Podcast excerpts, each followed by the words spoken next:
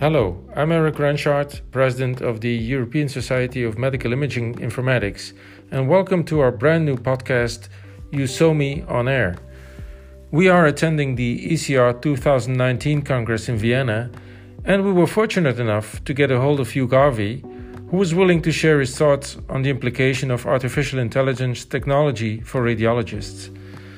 I really hope you enjoy the podcast, and if you enjoy it, I would appreciate if you could share it with your colleagues and friends.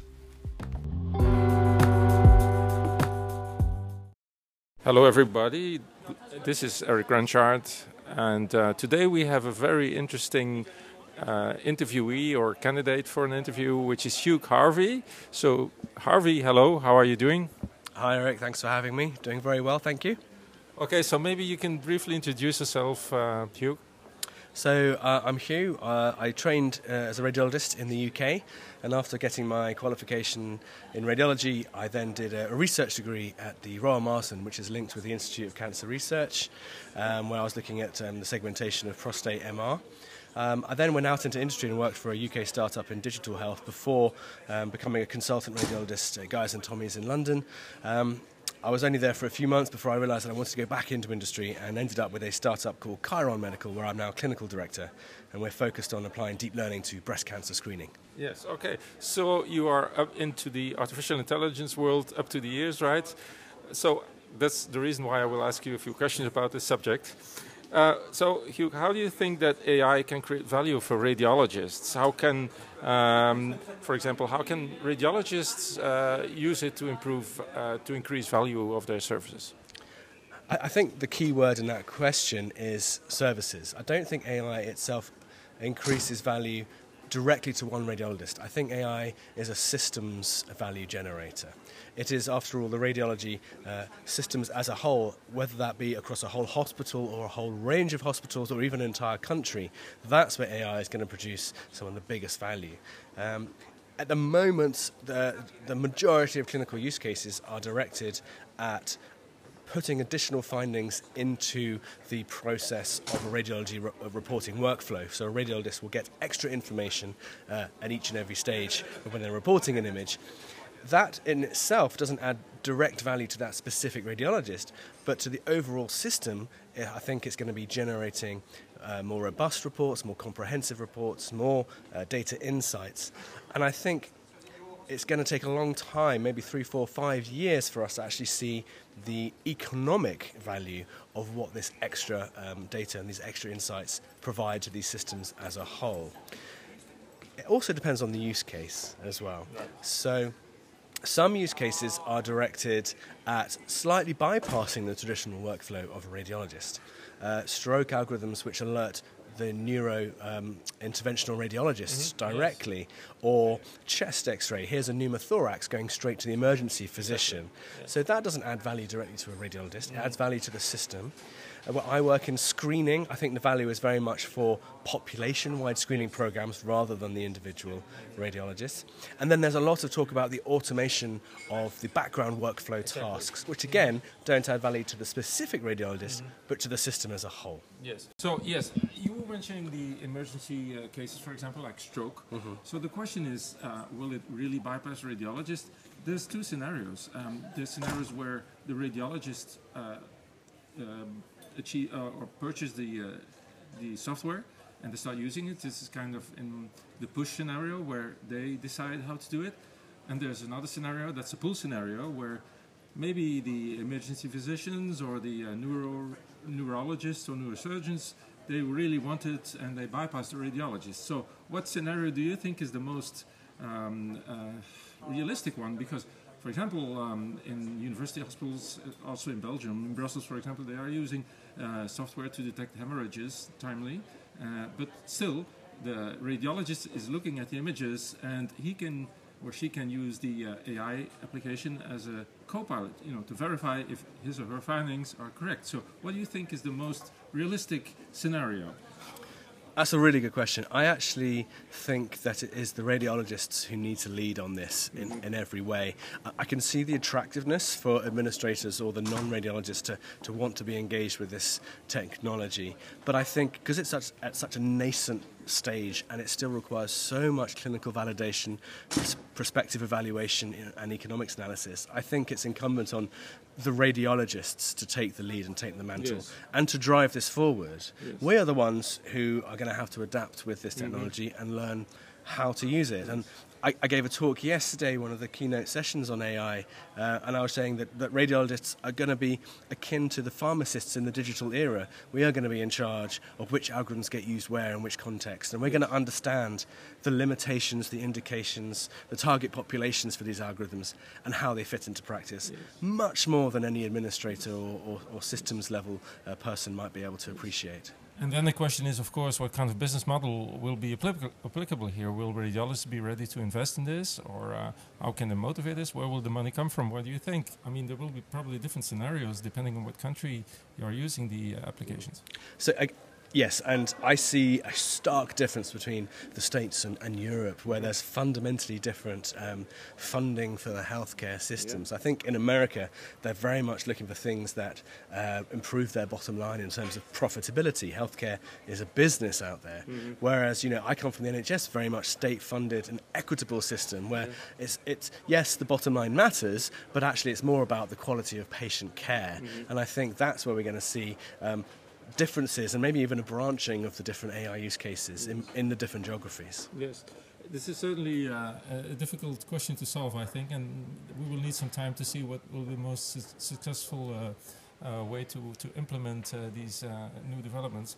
Um, as you said, the artificial intelligence tools are not only used or not only being developed for analysis of images, but also for uh, improving the workflow, etc., to uh, decrease scanning times, to reduce the radiation, to improve the work, you know, the, uh, the planning of patients, etc. Is anything moving already in that field? I mean, I see a lot of new developments regarding the image analysis, uh, as you are doing for example, but I don't see much on the horizon yet uh, as far as the uh, workflow improvement tools is, is concerned. I think you're right. I think the vast majority of research is on the computer vision tasks. But I, I think one of the most exciting areas is in dose reduction or MRI um, scan time reduction. Yes. And these are things that understandably are going to take a, a bit longer to get into practice because Mm. we have to be absolutely sure that the images that these techniques are producing are completely equivalent um, and non-inferior to the, to the current standard. And it's taken us, you know, decades to get Mm-hmm. to where we are now with the level of quality of, of MRI, which was, you know, only invented in the 80s. So I think it's going to take, you know, a while to see those techniques come in. But I have seen firsthand, you know, the ability to, to, to produce an MRI of the knee in less than 10 minutes and, or multi-phase. And, and now you can actually train algorithms to go straight from um, sparsely um, acquired k-space data directly to a diagnosis. So sometimes it's theoretically even possible to not produce an image at all. I mean, you use raw data, for example. Exactly, and and I mean that really is thinking futuristically, and I'm, I don't think anyone's going to suggest we start doing that straight away. But can you imagine that we get to a point where someone goes into an MRI scanner, mm. has a super fast full body scan, and then the diagnosis is made without a single image being Yes. produced? It's almost crazy to even contemplate. But I think now we're looking at at least 10 years ahead, or maybe. Oh, even more than 50, 50. yeah. Okay, so what do you think? Should radiologists take action and go for it? Should they be actively involved? And yes, in, in what way? Absolutely. I, I think if you are a radiologist in whatever practice, um, if you are going to ignore AI, you ignore it at your peril. Um, there's a famous saying, I can't remember who first came up with it, but it's, it's been said now for the past couple of years that the radiologists who use AI will replace the ones who don't. And I, I, think, I think there's a fundamental truth in that.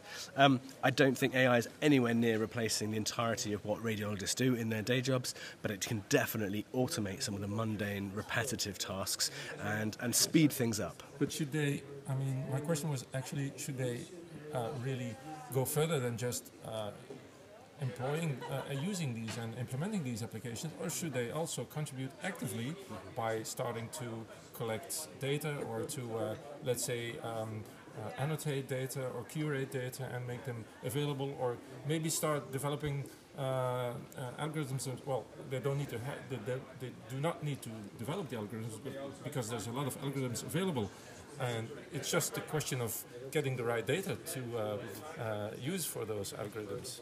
Absolutely. Um, I've, I'm a big belief in the, in the fundamentals of data science, and I think radiology is going to shift um, towards a more data science driven mm-hmm. profession. Yes. I would like to see all radiologists have a basic training of the curation of data, uh, the information governance uh, and identification processes that are involved, um, best annotation practices, um, the cleaning of data, etc. Right. They don't have to have a deep understanding of, of the neural models. Mm. These are evolving and changing the whole time, and you know only people with PhDs in, in, in, these areas really get to know those deeply.